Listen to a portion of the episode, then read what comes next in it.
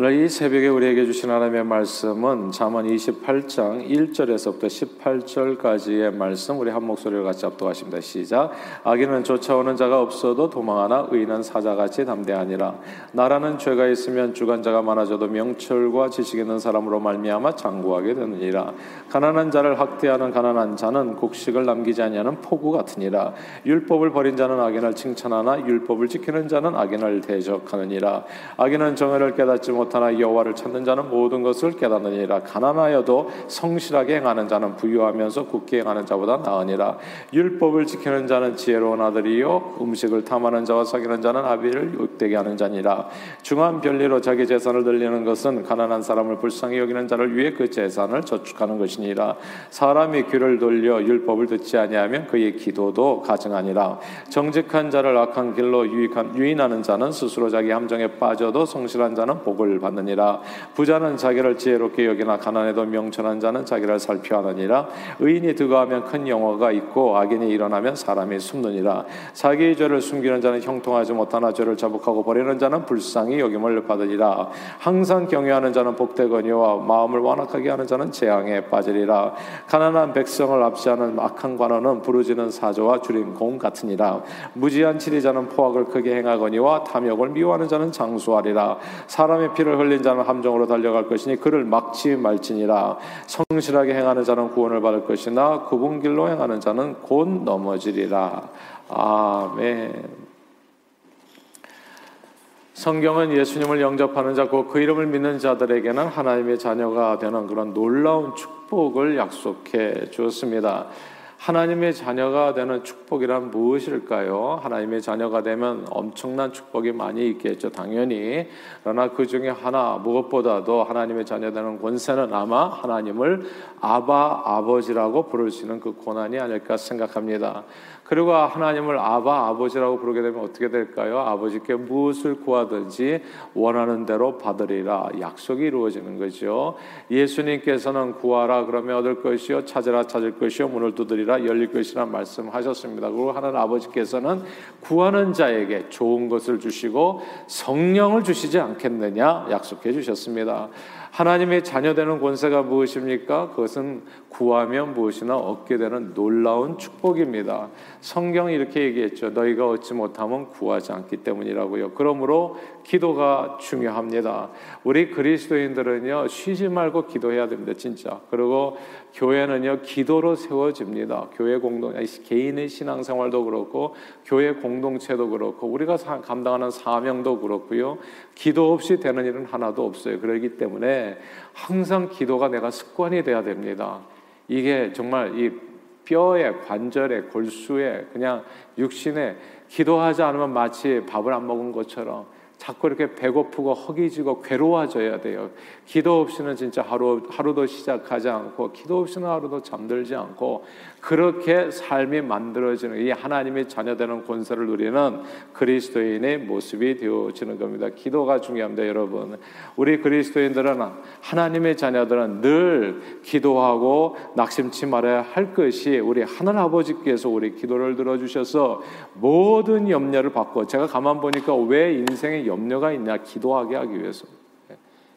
그러니까 하나님께서 교제하기 위해서는 가만 보니까 염려가 없으면 기도를 안 해요. 그러니까 이 염려, 어려움을 우리에게 딱 주셔가지고 무릎 꿇게 하시는 건데 이게 뭐 기도를 통해서 하나님과 딜하는 게 아니라 교제의 시간, 주님과 가까워지는 시간, 기도가 뭡니까? 영혼의 호흡이기도 하면 하나님과의 대화라고도 얘기하잖아요. 주님과 대화하고 하나님과 하나 돼서 동행해서 정말 기쁨과 감사가 넘치는 풍성히 결신하는 삶, 풍성한 생명의 길로 주님은 우리를 인도하기를 원하시는 겁니다. 하나님의 자녀되는 권세를 사용하는 길이 전지전능하신 우리 하늘 아버지께 드리는 기도, 쉬지 않고 드리는 기도입니다. 그러므로 오늘 이 새벽에도 여러분 정말 잘 오셨어요. 아, 새벽 기도의 시간은 우리 하늘 아버지께 내 삶의 모든 염려를 맡기고 오늘도 변함없이 사랑하는 주의 자녀들을 위해서 예배해 주신 주님의 축복을 믿음으로 기대하면서 간구하는 시간입니다. 그래서 이 시간이 매우 중요하죠. 그래서 이렇게 주님 앞에 나오는 시간을 항상 습관을 만드는 것, 특별히 우리 이번에 임직하시는 모든 분들 교회에서 집, 안수 집사님 그리고 권사님, 장로님이 되셔가지고 성전 기도를 안 한다는 것은 그 부끄럽게 생각해야 돼. 간단하게. 아, 내가 참 부끄러운 임직자구나. 이렇게 생각하시면 되는 거예요. 뭐가 힘드냐고요. 사실은 차를 타고 갈 수 있는 데는 다 간다고요. 사실 필요한 일은 다 한다고요. 근데 기도가 그만큼 필요가 없는 일인가요? 이런 내용이에요. 그러니까 내가 임직 받았으면은 임직자의 부끄러움이 없는 삶을 살아야 되는 겁니다. 그 이름이 이름이 뭐가 중요하냐고요. 부끄러움이 없는 삶을 살아야죠. 그러니까 그렇게 살아가는 게 뭐냐 하면 쉬지 말고 기도하는 겁니다. 성경의 사무엘상에 보면 이런 얘기가 나오잖아요. 기도를 쉬는 죄라고 얘기해요. 특별히 리더십에 있는 사람은 기도를 하는 기도를 안 하는 것을 죄라고 생각해야 됩니다. 예. 아, 내가 이게 정말 그래서 교회에서 문제가 생기면 누구 때문에 무엇 때문이 아닙니다. 심플리 내가 임직자로서 기도하지 않은 죄 때문에 벌어진 일인 거예요, 그게. 그러니까 항상 기도하는데 앞장서시고 기도의 자리에 앞에 있어야 되고 항상 그리고 나 자신만을 위해서 기도하는 것이 아니라 항상 중보 기도에 힘써야 되고 그 중보 기도하는 숫자만큼 숫자만큼 내가 리더십을 발휘하는 겁니다. 항상 이 쉬지 않고 기도하는 일에 승리하는 우리 모두가 되어줄 수 있기를 바래요. 하나님의 자녀 되는 권세를 10분 활용하는 길은 기도입니다. 기도하면 모든 삶의 문제는 그 안에서 해결됩니다. 그런데 그리스도인들이요 기도에도 해결되지 않은 문제가 있을 수 있어요. 그렇죠? 구하여도 얻지 못하는 내용입니다. 왜 우리 하늘 아버지께서는 때때로 당신의 사랑하는 자녀들이 간절히 드리는 기도를 외면하시는 것일까요? 오늘 본문의 말씀이 그겁니다. 오늘 본문은 응답받지 못하는 기도에 관한 말씀이에요. 다 함께 구절을 읽겠습니다. 28장 9절입니다. 같이 읽을까요? 시작. 사람이 귀를 돌려 율법을 듣지 아니하면 그의 기도도 가 증하니라. 아멘. 여기서 율법을 듣지 아니하면 기도도 가능하다. 이게 굉장히 중요한 말씀인데요. 아, 이게 디모데전서인가요? 보면은 말씀과 기도로 거룩하여진다고 해요. 그러니까 기도자들은 꼭 기억하여서 하나님의 말씀에 쌍으로 가야 된다는 거. 율법을 듣지 않으면 이 기도에 문제가 생깁니다. 하나님의 말씀에 순종하지 아니하면 우리가 드리는 마음의 기도도 때로 하나님 보시기에 결코 좋지 않게 될 수도 있다는 것. 사울 왕은 블레셋과의 전투에서 늘 승리하기를 소원했습니다. 그리고 하나님 앞에 제사를 드렸죠. 제사라는 게 뭡니까? 기도의 행위를 얘기하는 거거든요. 제 사하면서 자기의 소원을 하나님 앞에 아뢰는 거예요. 그리고 기도했던 겁니다. 그러나 그는 무엇이 문제냐? 하나님의 말씀에 순종하지는 않았습니다. 그때 사무엘 선지자를 통해서 주어진 하나님의 말씀은 하나님의 말씀에 순종하는 것이 제사보다 맞고 기도보다 낫고 듣는 것이 수장의 기름보다 낫다는 것이었습니다. 이게 기도하는 그래서 기도자들은 항상 말씀을 같이 두고 나가야 돼요. 말씀에 내 기도를 같이 비추어 봐서 정말 이 기도가 하나님의 앞에 상달되는 기도가 되어질 수 있도록 말씀으로 포장해서 기도를 주님 앞에 아뢰는 거. 요 요거를 꼭 기억하셔야 됩니다. 교회 교회 생활 신앙 생활을 하다 보면은 기도는 열심히 하시는데 기도는 열심히 하는데 하나님의 말씀에 비추어서 볼 때 신앙의 생활의 모습이 약간 이제 off track이라고 하나요? 그런 경우가 좀 종종 있는 거예요. 이런 아주 심하게 되면 이런 경우도 발생하는데 서로 간에 극심하게 패가 나뉘어서 싸우는 교회가 있었어요. 마음이 갈리면 교회를 떠나면 되어지잖아요. 그 마음이 갈리면 싸우지 마세요. 그냥 피하는 겁니다, 여러분. 아, 손해를 보더라도 피하는 거예요.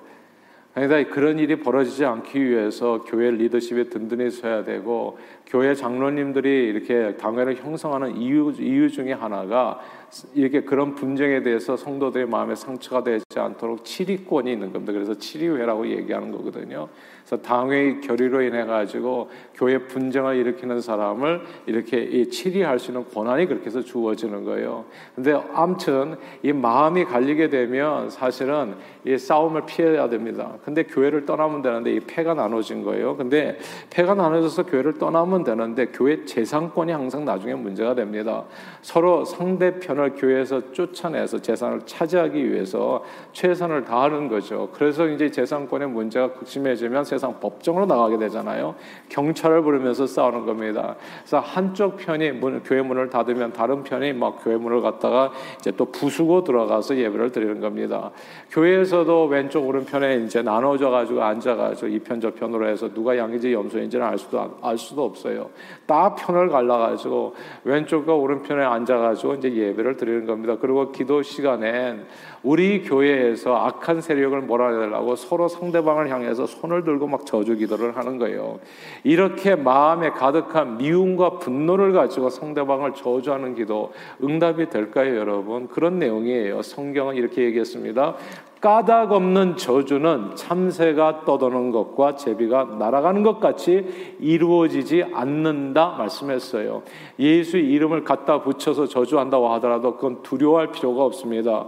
까닭 없는 저주는 일도 이루어지지 않아요. 하나님의 말씀에 기초하지 않은 하나님께서 기뻐하지 않는 기도들이 있는 거죠. 그렇다면 이제 이런 기도들은 두려워할 필요가 없어요. 어떤 사람은 뭐 저주 기도를 받았는데 아 좀 어떻게 하면 좋은지 걱정이 된다. 걱정할 필요가 없어요. 하나님의 말씀에 기초하지 않은 그런 기도는 참새가 떠도는 것과 제비가 날아가는 것처럼 아무 상관이 없다. 내 삶이 이루어지지 않는다는 거. 성경은 서로 사랑하라고 했습니다. 그리고 세상 법정에서 서로 다투는 고린도 교인들을 향해서 사도 바울은 너희가 피차 고발함으로써 너희 가운데 이미 뚜렷한 허물이 있나니 차라리 불을 당하는 것이 낫지 않냐 차라리 속는 것이 낫지 않냐 이렇게 말씀했습니다.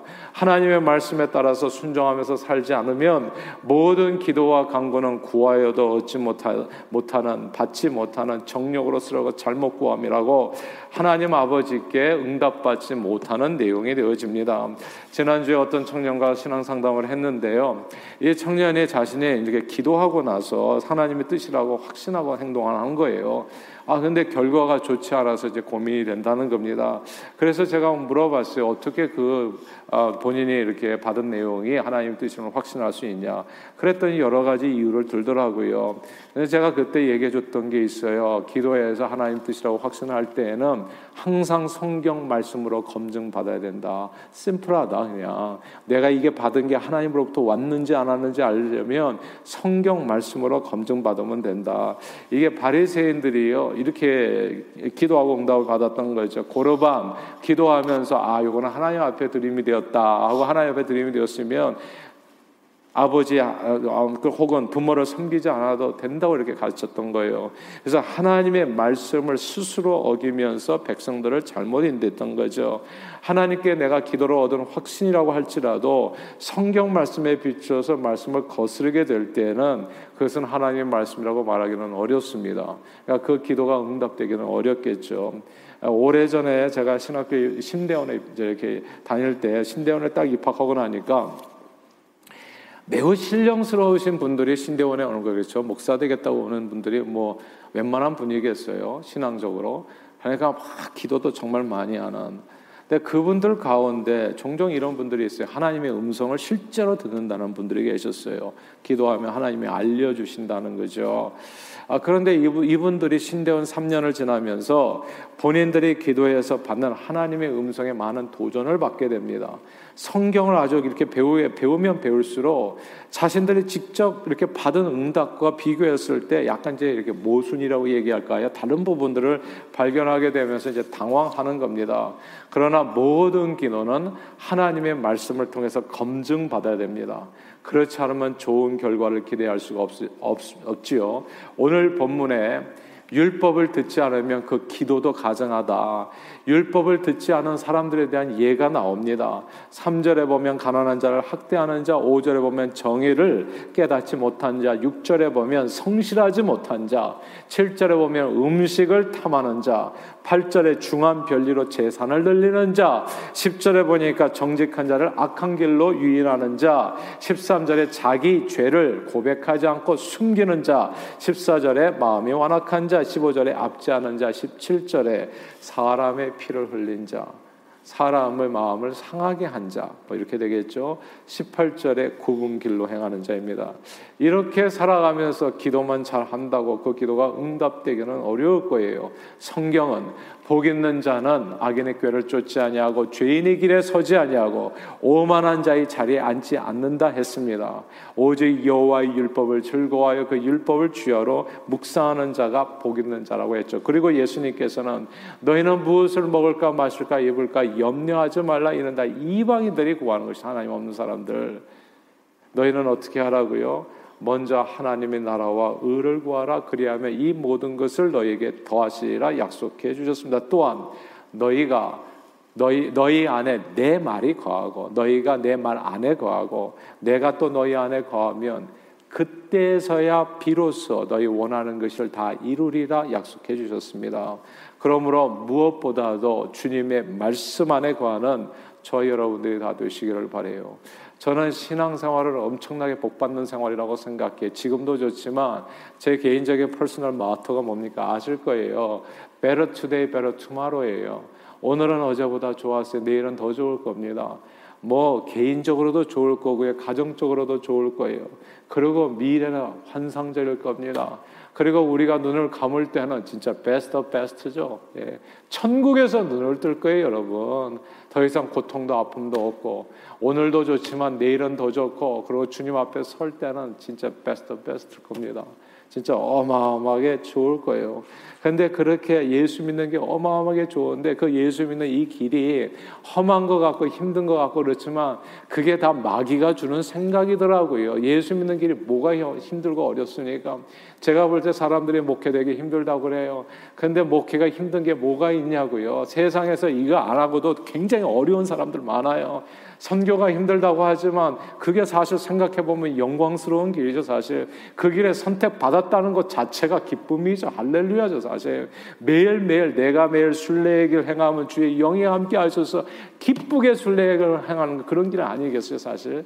이 세상에 그렇지 않아도 먹고 사는 거 다 누구나 다 힘든데 주님이 주님의 뜻을 위해서 주님의 영광을 위해서 만왕의 왕이요 만주의 주이신 그분을 기쁘게 하는 길에 내가 쓰임 받는데 얼마나 이게 하나님 앞에 감사하고 고마운 일입니까 사실. 그러니까 이 길에 달려가는 길에서 가만 보니까 하나님께서는 이렇게 기쁨, 뭐 이렇게 성취감뿐만이 아니라 그 매 순간에 주시는 하나님도 은혜와 축복이 있더라고요. 그 은혜와 축복이 말씀과 기도 가운데 누리게 해주시는 하나님의 역사인 겁니다. 주님은 우리를 사랑해 나의 아버지가 되신 예수 그리스도를 통해서 그래서 우리로 하여금 뭘 염려하냐고 도대체 기도할 수 있는데 기도할 수 있는데 무엇이 걱정이 되십니까, 여러분? 그러니까 기도하지 않은 사람들이 걱정의 팔자가 되는 것이지 우리는 기도하면 걱정이 아니라 기대가 되는 거죠, 기대가. 오늘 하나님 께서 내게 또 이 모든 염려를 변장된 축복으로 어떻게 이루어 주실 것인가 할렐루야 아니겠습니까, 여러분? 오늘도 그런 놀라운 인생을 주 안에서 누리기를 주님의 이름으로 축원합니다.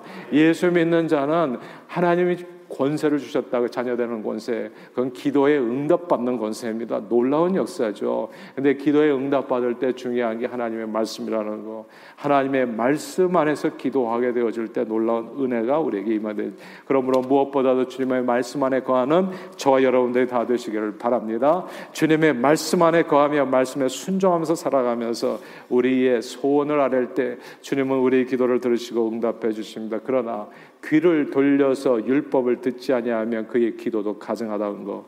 늘 주님 안에서 의와 진리와 거룩함을 쫓아 성실한 기도와 간구로 풍성한 삶을 누리시는 오늘도 할렐루야 인생 better today, better tomorrow 더 좋은 인생 누리시는 저와 여러분들이 다 되시기를 주님 이름으로 축원합니다.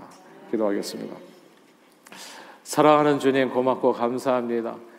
오늘도 이 아침에 우리 심령을 주님의 전으로 불러 주셔서 기도로 하루를 열게 해주셔서 감사합니다. 오늘도 주님께서 우리에게 베푸실 그 은혜와 축복을 생각하면 아침부터 설레는 마음이 되어집니다. 하나님 함께 해주심을 감사드리고 그러나 율법을 주야로 묵상하여 하나님의 말씀 안에서 기도하게 해주심으로 하나님 정력으로 구하는 것이나 하나님의 나라와 의를 구하여 이 모든 것을 더하시는 하나님의 은혜와 축복 가운데 오늘도 할렐루야 찬양으로 승리하는 매 순간이 되도록 축복해 주옵소서. 예수 그리스도 이름으로 간절히 기도하옵나이다. 아멘.